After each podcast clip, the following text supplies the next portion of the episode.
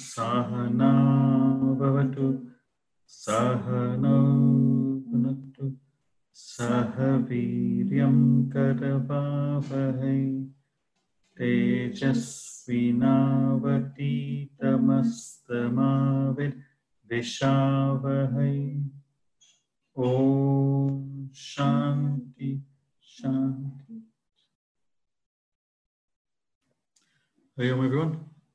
Welcome to tonight's group discussion where you do the talking and I watch, hopefully. Um, so before we begin um, our normal class, uh, Kirtibai uh, wants to, Kirtibai studies this subject as well uh, with uh, my teacher who I used to learn under in London. So he still continues going there because they're doing Bhagavad Gita text. So I think last week's question, uh, somebody asked, who was, who was it? Could be?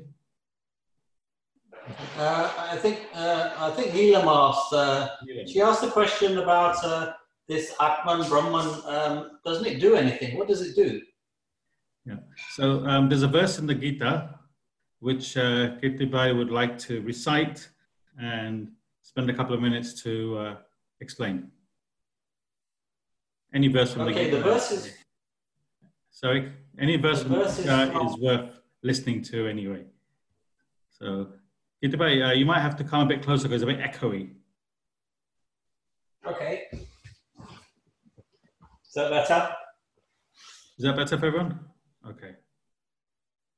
Okay. The verse is from chapter 7. Uh, chapter 7 is entitled The Yoga of Knowledge and Wisdom. Jnana Vijnana Yoga. Uh, remember, any attempt for you to get back to the self is called yoga in Sanskrit and it's called religion in English. Um, getting back to, I think I picked up on something that uh, I think Neelam was talking about again, like I said, uh, that what does this Atman Brahman do in us?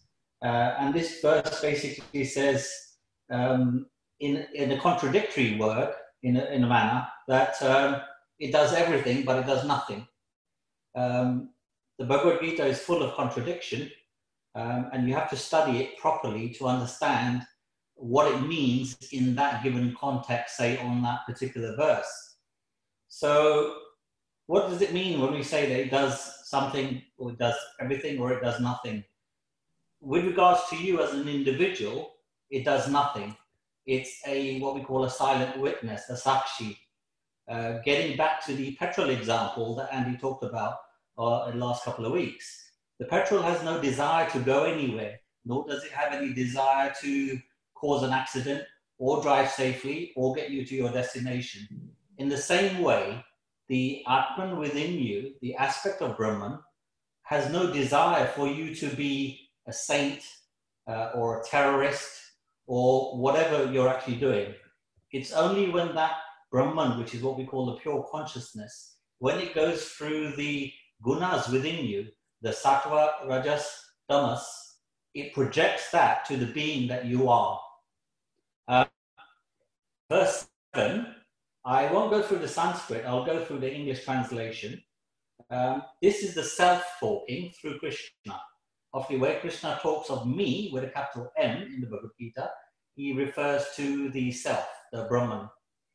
There is naught higher than me. All this is strung on me as rows of gems on a string. Um, I'll read you my notes, uh, what I deciphered from that.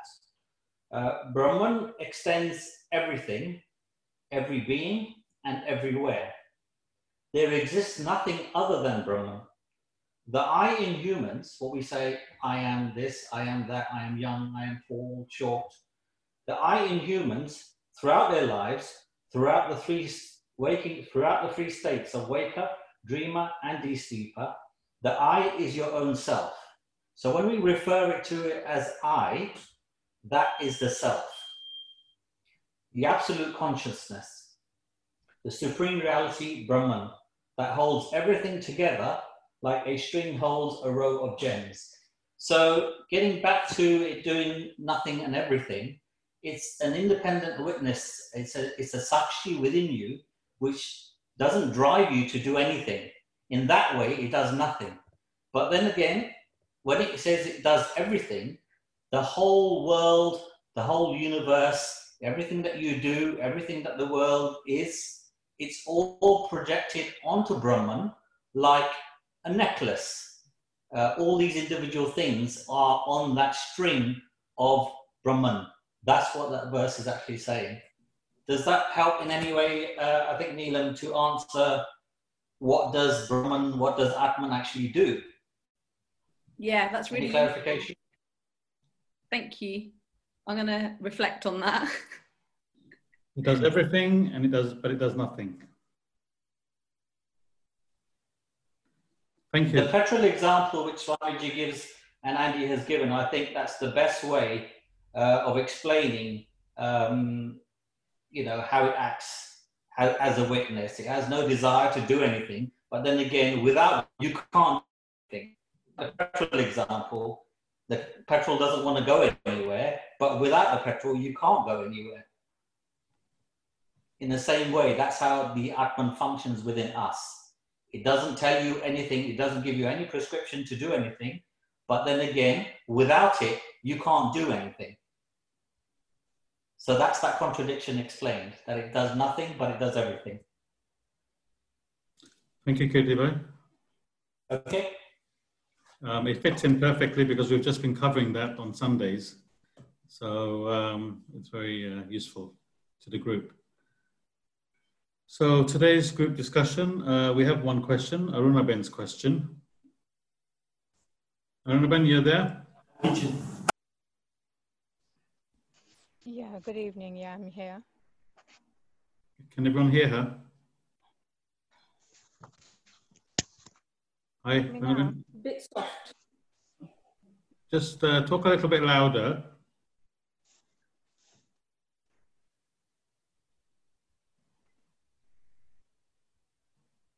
Uh, hello? Hear me? Yeah, very faintly.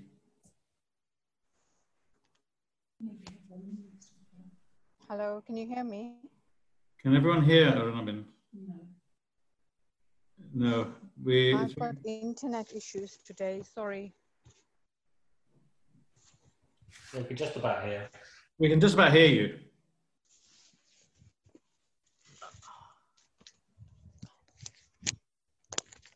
Can you hear me now? Yeah, a little bit better. Thank you. Hello. Please ask your question, Ramin.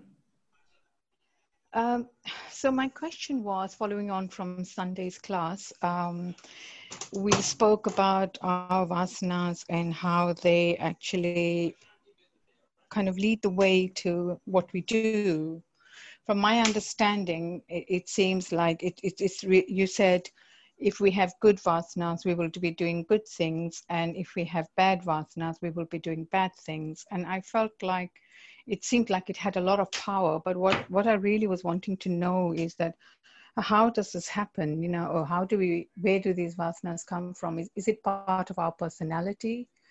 Um, because you know, or and, and characteristics is that what we're talking about? Because you know when a, when a child is born we say what they become as they grow older is you know is part of their development and their characteristics are formed through there. So you know so i just got thinking about all of that. So i don't know can, can you hear me?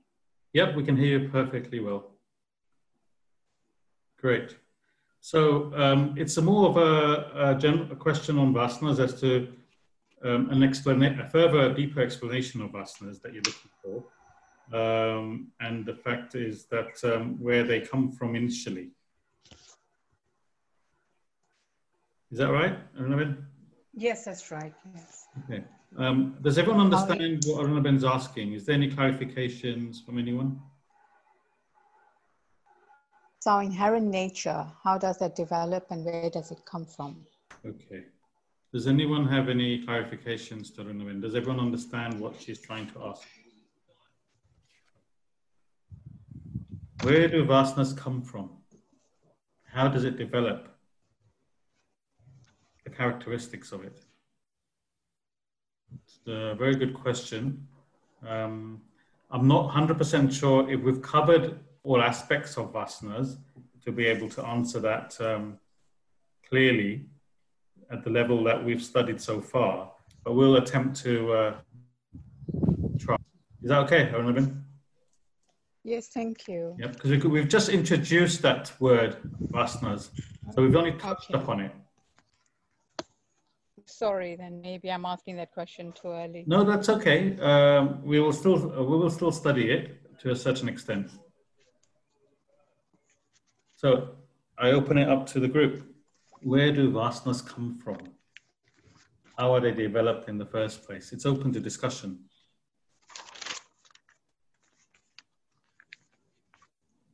Any ideas from the group? You remember the chart? Self, vasanas, body, mind, intellect, hierarchy.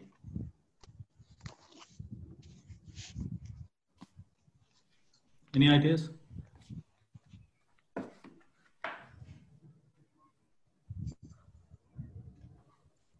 Yep, Keval.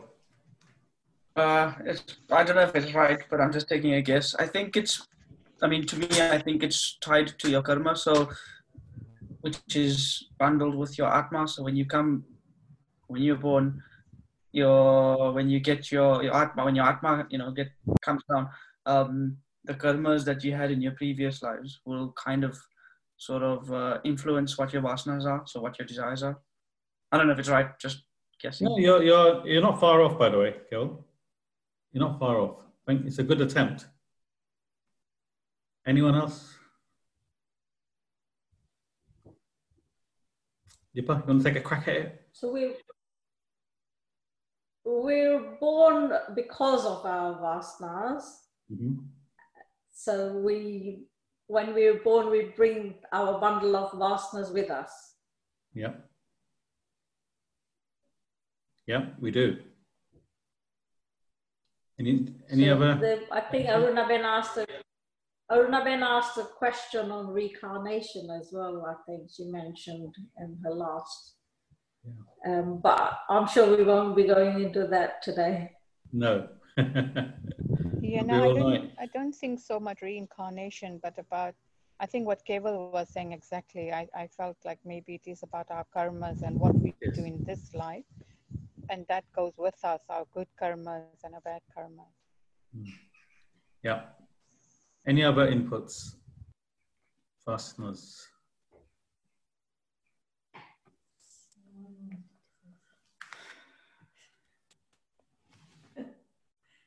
um, so I wanted to say that the desires that come forth in this lifetime if they're not exhausted and you keep feeding them, then it almost starts to become so embedded. And if you're not able to fulfill those, what happens to those desires? So then, therefore, they would go to the next life because you fed them so much, and it's almost like your vasana has manifested for it to be there to pass through your next life. And it, until an environment is conducive, that's why they say things can manifest at any time. Your thoughts, desires, is it from your vasanas or is it that it's just sprung up? Don't know if I'm explaining well. Good. No, you've done you've done very well. She learns by herself, by the way. I don't teach her anything. Yeah, she she attends the same classes you do. There's no extracurriculum classes for her. um, any other ideas? Keval.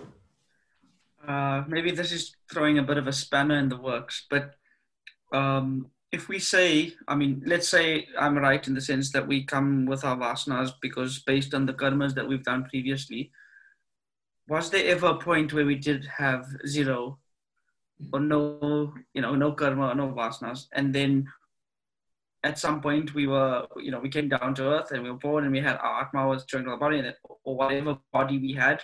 And maybe it's not in human form, but then we kind of developed karmas from there. So was there ever a point where it was zero?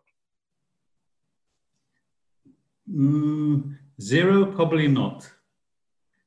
The fact you're you're you, you sort of um, the, what you've said, um, it becomes zero at the end if we try to uh, work on them. But initially, they're not zero because you wouldn't be born if they were zero. Yeah, and I, I will I will touch upon that um, a bit more. So then, at some point, are we saying that some some souls or some atmas, God favored and kind of gave them good vasanas and good karma, and some got bad, or it's possible. Well, let's let's let's, let's discuss that further. Because we have choice of action. Yeah. That's why. We all have a choice of action, Sital's saying. What do you choose, good or bad? Can I can I put an input in there? Uh, are we we asking we're answering Aruna Ben's question? Yeah. Where do vasanas come from? Yeah. The uh, vasanas are when we it's our thoughts, and then we produce it into action. Yeah. And also, the the more you think of it, the more you're going to desire for it, the more you're going to act upon it. That's how we build up our vasanas. So it could be good vasana or bad vasana. Yeah. Where what so are you thinking of? Yeah, it's it's basically thoughts. All our thoughts are vasanas. So the hierarchy is what? Who can remember the hierarchy? We covered it last week. Atman at the top, and then the body, mind, and intellect below that. So vasanas are dormant. Inherent. Yeah, vasanas are dormant. Then they manifest as thought. You go past a shop, you see a, you see a dress. Yeah, you didn't have a vasana for a dress. You weren't going out looking for it, but you see the dress. The vasana manifests. Ah, I like that dress. The more you look at it, the more you think about it, the thought gets stronger until it becomes a desire. Then it becomes, as it becomes a desire, it becomes more difficult to control. And if you carry on thinking and thinking, the desire becomes stronger, and then you need to go in there and possibly purchase it. Purchase it. Yeah. So this is the hierarchy. Vasanas manifest as thoughts, manifest as desires, which then manifest as action. That's the hierarchy. So you don't know what vasanas you've got.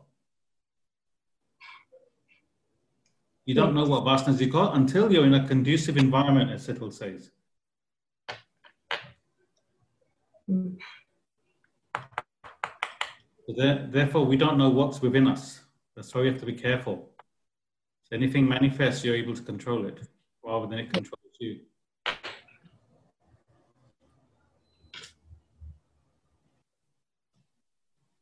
You know, and uh, you know there are many examples. You can give extreme examples where vasana manifests and can destroy you. You didn't even know you had that vasana.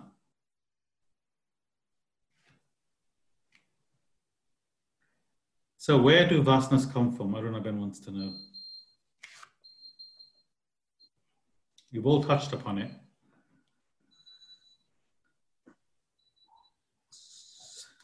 So Keval was uh, nearly right. They come from your past lives. So the vasanas you carry, whichever vasanas you exhaust right to, um, in this lifetime, you've exhausted them. But whatever vasanas you, um, which are unfulfilled will carry on to your next life. Shashi. Is it from your past karmas? Is it to do with your past karmas? Yeah, it is. Absolutely. So what we're saying is um, vasanas are carried forward from one life to another.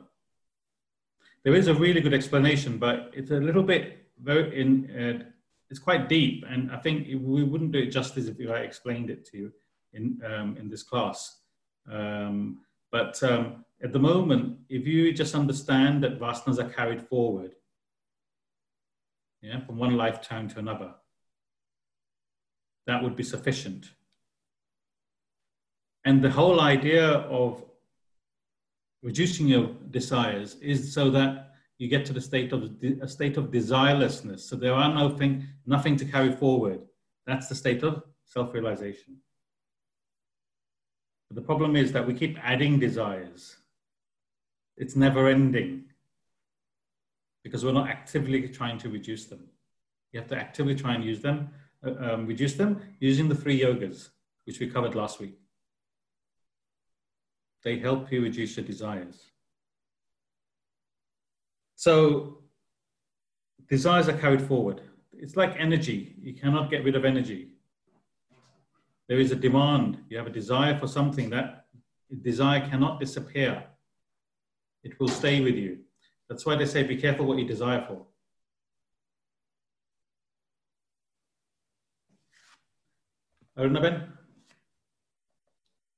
Yes, thank you. That, that's really good. Thank you so, um, so that's where these uh, vasanas come from, um, which, which is where we're going to stop at as far as vasanas are concerned. There is a deeper um, explanation, but it would be too deep for our class right now. You, you, you won't benefit from it, that's why, if I explained it to you uh, at this moment in time. Um, so idea is to exhaust our vasanas. And as Sital said, we have a good and bad vasanas is based on our choices. What choices are we making? Are we making good choices? Are we making bad choices? If You're making bad choices, then you're increasing bad vasanas. That's why they say live by the scriptures, then you won't make bad choices.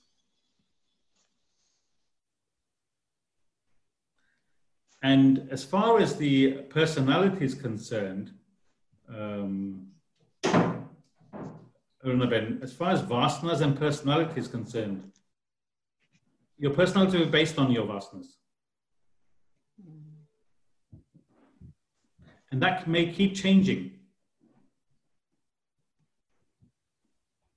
A bad person can become good. A good person can become bad.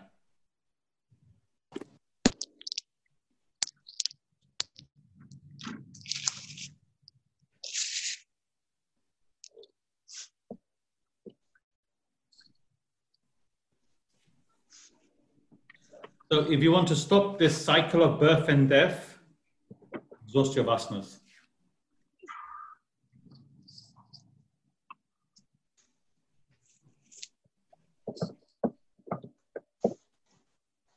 So now, if you then ask the question, does everyone, is everyone okay with that?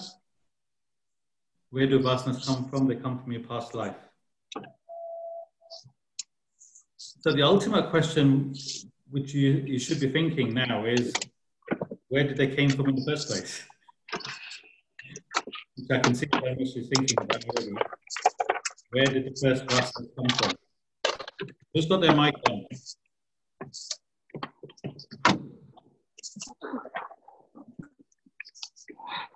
Someone's got their mic on.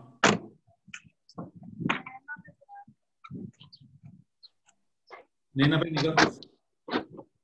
Can everyone make sure they turn their mics off, please? There's a lot of crackling coming.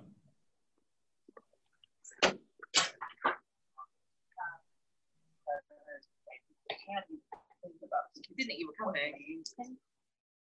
Nina Ben, could you please turn your microphone off?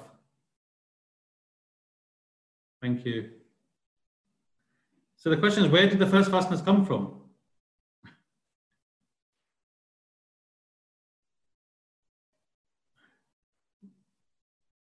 Any idea?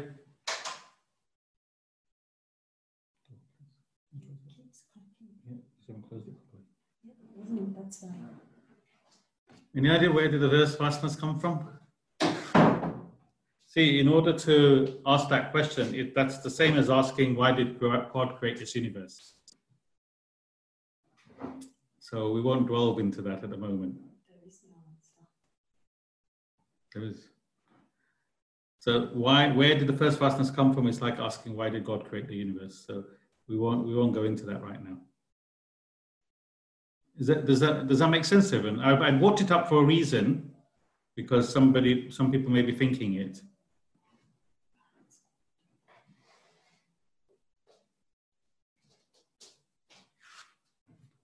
Where do they come from? Is like asking, why did God make this universe and everything in it?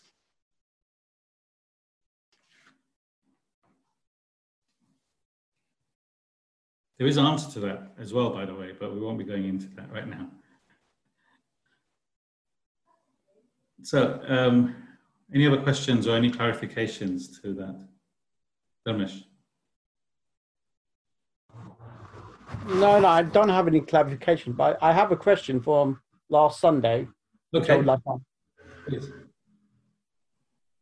as I said before, if this is a philosophy and religion is man made, why do we study religion at all? And why do we use it as a filter? Because it's, it's just another filter we're looking through that contaminates our view of our Atma. Yeah, good question. Does everyone understand Dharmesh's question? Or Dharmesh's dilemma?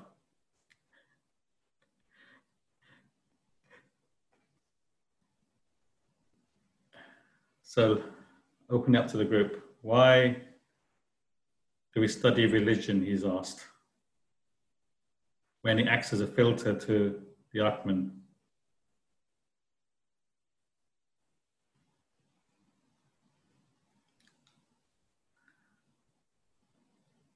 Deepa? So my understanding is religion is man-made, where when where at, similar to when Andy gave the example of the the blind men describing the elephant. So every re- religion only has a a very small view of the actual the Vedanta philosophy, and we're trying to look at the whole picture to understand it in full. We're trying to look at the whole elephant. Studies. Deepa, is that what you're trying to say? We're trying to look at the whole elephant.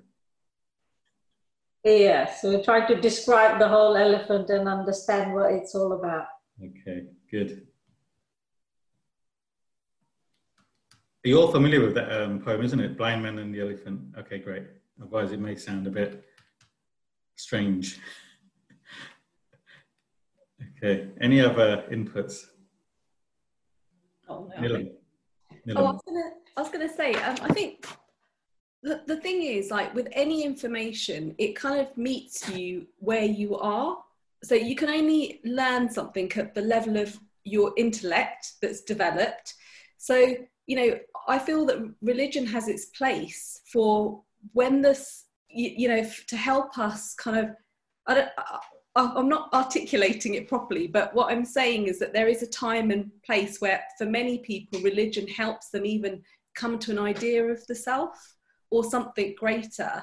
And then, as your subtle intellect develops, you you then become more open to not just see parts of the elephant and maybe see a little bit more or try to see more. Yeah, absolutely. Jashnabin, could you move your laptop so I can see your face? Because we only can see that. Oh, that's better. I could only see your scalp. Any other um, valuable inputs? Okay.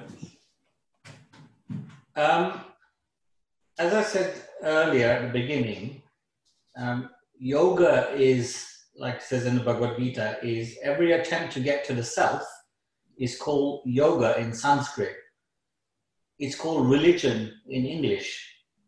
So every religion, for all the variety of humans in the world, they have a different religion. It's just a different path to get to the self. So where you're talking about, say, Islam, Hinduism, you're talking about Christianity, they're all paths to the same goal. That's what religion is. Okay. What Dharmesh is probably trying to say is that he's trying to segregate religion from the philosophy of it, uh, whereas Vedanta is obviously the philosophy of all religions. Yeah. Uh, and it's just the fact that how whatever religion you're born into, yeah, you would probably end up following that because that's what you've been taught since you've grown up or while you were growing up. Okay. Um, so you know, it, it, it to to answer Dharmesh's question, Dharmesh, it is it's just the path to the self. It's just which path you're taking, what religion you're following, but the path is still the same. Path is still the same. Okay. Any other inputs? Yep, Keval. I have a bit of a different view on it. Uh, I don't know if it's right or wrong. Um, but my view is sort of like religion is sort of a way of life. So if we look at the yugas, there's four yugas, and at some point when when uh, you know things started becoming worse as the yugas progressed, there was conditioning needed because us as humans can't understand the Vedas, which is why it's split up into four pieces, um, and all of these things came into being, and uh, because of that, we've got religion to kind of condition us to kind of understand it. Uh, so that's why also certain religions are sort of like um, seva based or like you know um, based on physical physical work. There's some religions based on devotion, and you got to. That's where your inherent nature has a lot more devotion. So you will tend to kind of gravitate towards those kind of religions. I mean, that's my view. I don't know if it's right. No, you're absolutely correct. By the way, well done. You are right. Correct. Any other inputs?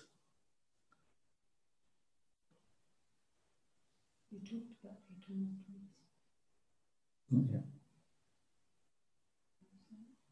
No? So what's the difference between religion and the philosophy we're studying? You're all religious, and now you're studying this philosophy. Why, why, what is the difference from, from your perspective then? You've, you're experiencing both. Or you have experienced religion and now you're experiencing this. What's the difference? Shashi. Um, from my personal point of view, I feel like religion is um, it's like a set of rules that you follow. Your religion is given to you. So in our case, when we were too young to decide, we were made dharmi. So because we were made dharmi, our religion is actually given to us. And I'm sure, like Christianity, when they do baptism, so that means their religion is being given. The religion is being given to you at that time during that ceremony. And again, you know, normally people get baptized when they're just babies, etc. Yeah. Um, yeah. The philosophy side, I feel like, I feel like the religion is more about doing and doing and doing.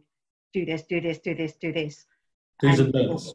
Yeah, it's more, more, more. Yeah, do's and don'ts. Yeah, and philosophy is more a spiritual path where you're discovering more about your about the the spirit spiritual path and nature of life and the Atman.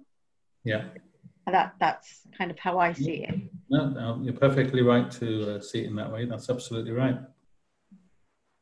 Any other input? Religion and philosophy. I I think it's Aruna here. I think religion. So who's talking? Aruna. Yes, Aruna. Yeah. I think relig- uh, religion is more rituals. More rituals. Yeah, and it's told to do follow certain ways and certain you know actions and things that we have to do. Um, and whereas uh, this is actually you know philosophy is more about thinking. And then there is also there's also a path to this but you're actually involving different i think thought processes. Um, but both I think can lead to um, just you're just trying to better yourself. I think in life. Yeah, absolutely. It has a place in life. I think. Definitely. Yeah. Definitely. Any other inputs? Philosophy and religion. Uh, Batiban. Um, would you say that most religious religious things or religious acts you can't really question them? If you do question, them, there isn't always a concrete answer. Where in philosophy there is some kind of science or some kind of um, backing on yeah. most of the things. Yeah.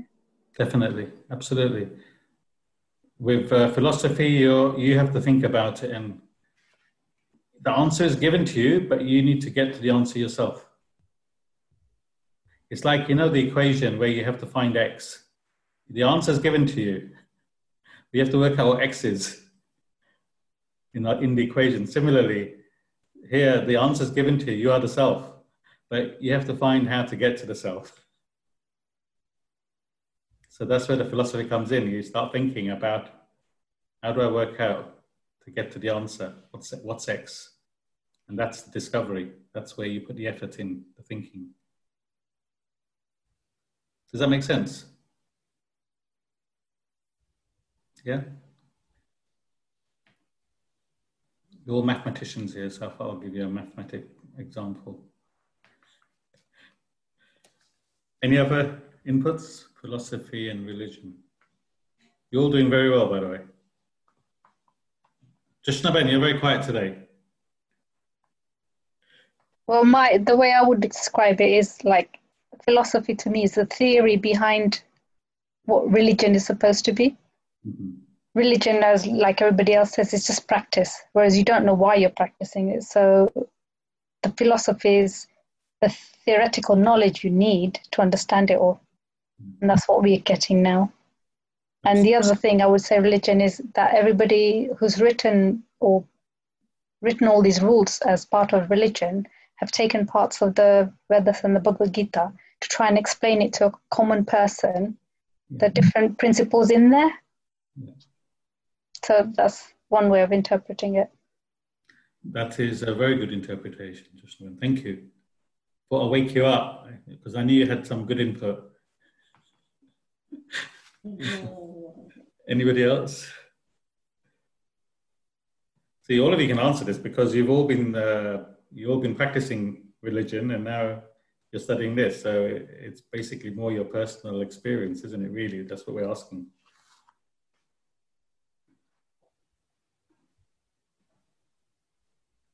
Okay. So, Dharmesh, do you have something? So in that case, if we the philosophy is what we're aiming at and what we're looking at, mm-hmm. why do we start the session with prayer? If you know that prayer is not the do all end all. Okay, that's a different question altogether. Okay. Yeah, let's answer the first one first, and then maybe the, that answer will come after we explain. Okay. Anybody else has any input? Okay. So, difference between philosophy and religion. So, as Keval said, there's four Vedas Rik, Soma, Yaju, Atharvana, Veda. Four Vedas. Eternal truths of life. Who wrote the Vedas? We don't know. Okay, four Vedas. So Hinduism is based on these Vedas, our scriptures. Whatever, Hindu, if you're Hindu, you're, you're whatever religion you belong to, if it's based on a Hindu foundation, this is what the foundation is. So ultimately, this is our spiritual text, just like the Bible is a spiritual text for Christianity. Quran is the book for Islam. For Buddhism, it's the Eightfold Path. So just like they are for that particular religion, the Vedas are for Hinduism. Everyone, everyone with me there? So each Veda contains instructions on sacrifices, rituals, initiations, initiation ceremonies. These instructions, if you follow them, gives you benefit in the world. Any examples? Ritual, initiation, sacrifices, advantage in benefit in the world. Any examples? We all do it.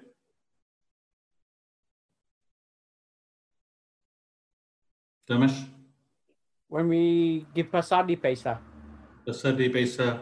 Donation. Donation. You do puja. Those are all for, for benefit to your personal gain. You do a puja for good harvest in India. Puja for baby. We even do puja when we have measles. We do all sorts of pujas for benefit. So the Vedas contains these rituals, initiations, fire ceremonies, prayers. So we did a prayer in the beginning to give us benefit that we don't argue as a group. That's what the prayer means. We have a good satsang. We learn from each other. That's the prayer. So hopefully we'll benefit from that. So they are in the Vedas. There's nothing wrong with them. Yeah. The end portion of the Vedas contains the philosophy.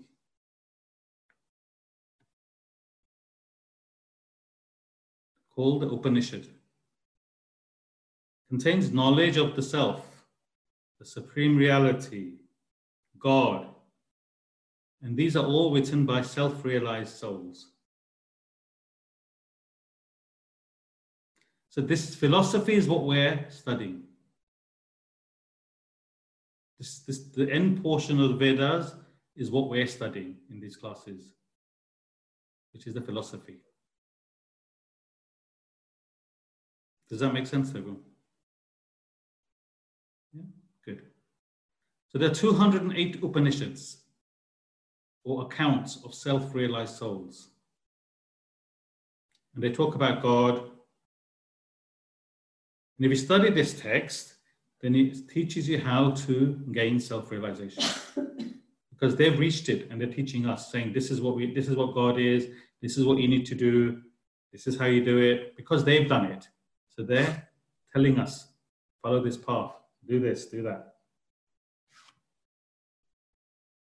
So, but while we're on that path to reach that goal, the side effect in our life is peace and happiness peace and happiness in the world we gain.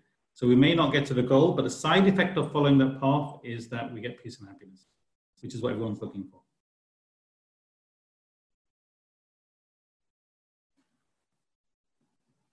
Any questions on that? Any clarifications?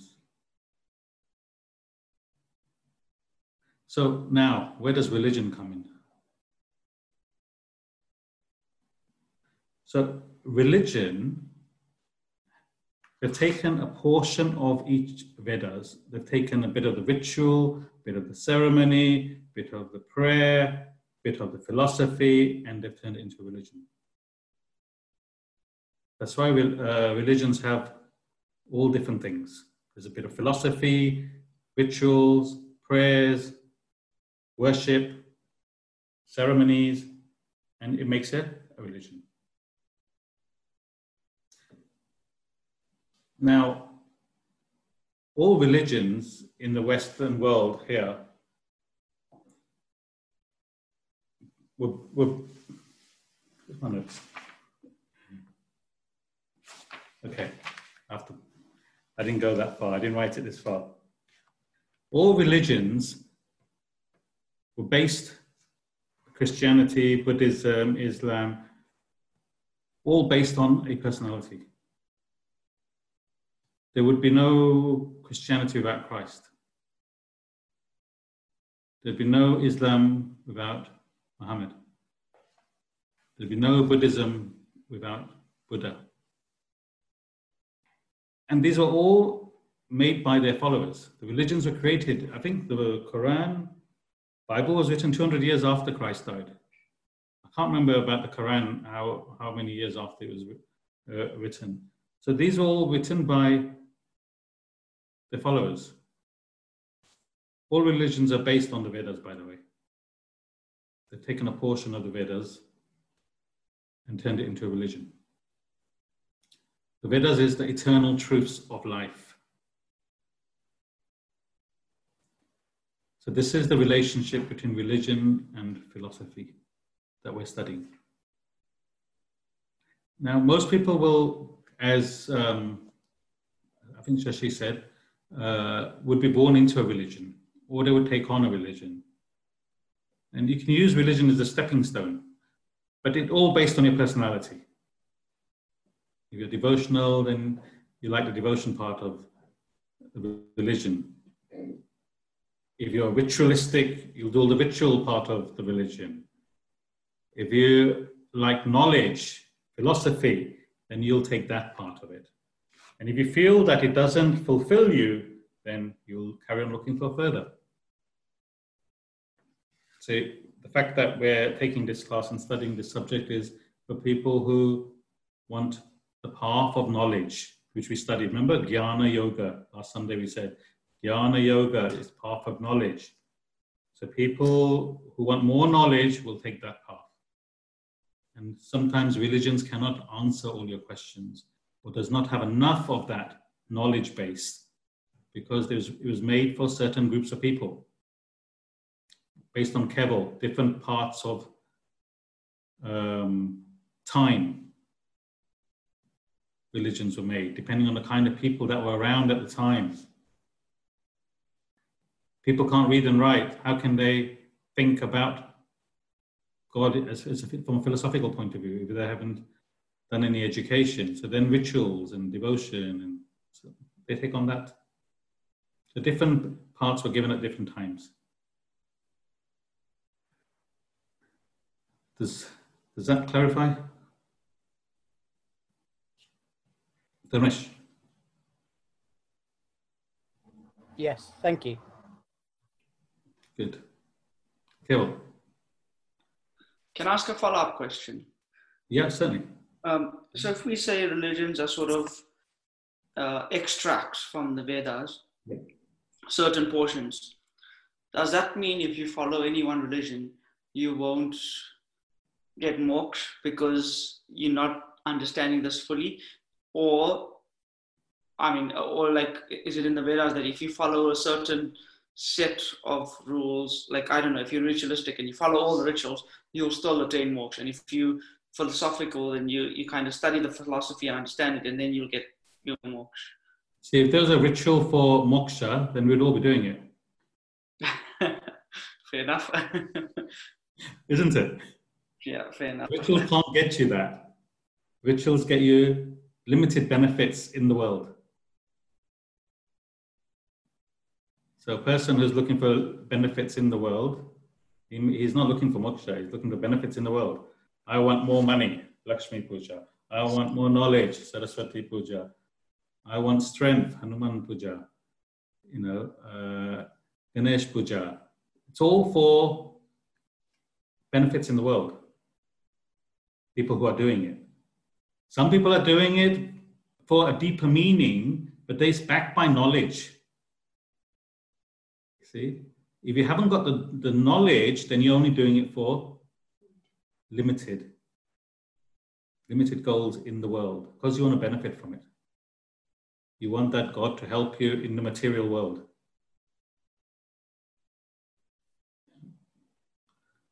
So, will religions take get you moksha? It depends how much philosophical um, aspect it is which tells you the path to moksha.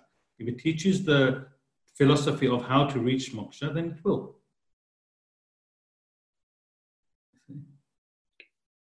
Makes sense. But as somebody suggested that religions are made really to a group of people uh, to follow at a particular time, as you mentioned as well. You know, um, and there's a lot of do's and don'ts, a lot of control. Um, it's you're not free. You know, in certain religions, if you leave that religion, that's it. You've signed your death warrant. So you don't have the freedom.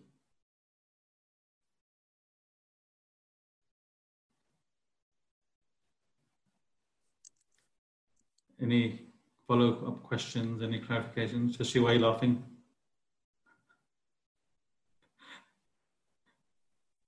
It's not a bad thing either, some religions, because it, it stops your desires from coming out. We're not saying that any religion is bad. We're not saying any religion is bad. It No, has no, a I'm just saying. place and a purpose for everyone. In fact, all of us came from a religion. If it wasn't for the religion we followed, we wouldn't be here today studying this subject. It's a stepping stone for development. But only if you use it for that. Yeah? Because it call, it can also act as a restriction for you to develop. This is the difference. You see, there's no bad religion. So don't, mis- don't misunderstand me. There's no bad religion. And we've all come from a religion. So it's always it's been part of our life to our on our journey. It's just that some people have decided to carry on their journey past the religion. Some people are content with that, staying in religion.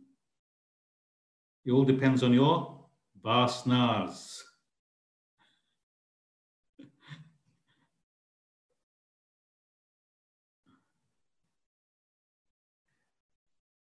Okay, any further follow-up questions, clarifications? We've got six minutes.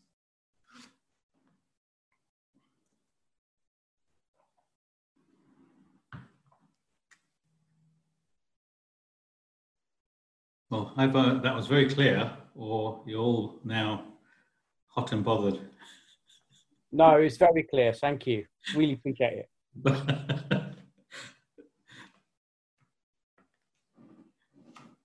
Okay, any other questions at all pertaining to any Sunday class or any other classes?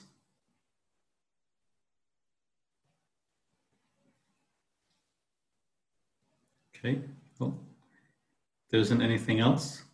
Runaben, any questions? No, thank you. Lots to think about, but uh, thank you. Good, good. Plenty of plenty to think about. There's never, there's always be enough to think about. Trust me in this subject. All right. Well, Thank you very much. that's okay. Then we'll uh, catch up on Sunday. Thank you. Thank you for all your contributions, by the way. They're very, very, very useful to the group.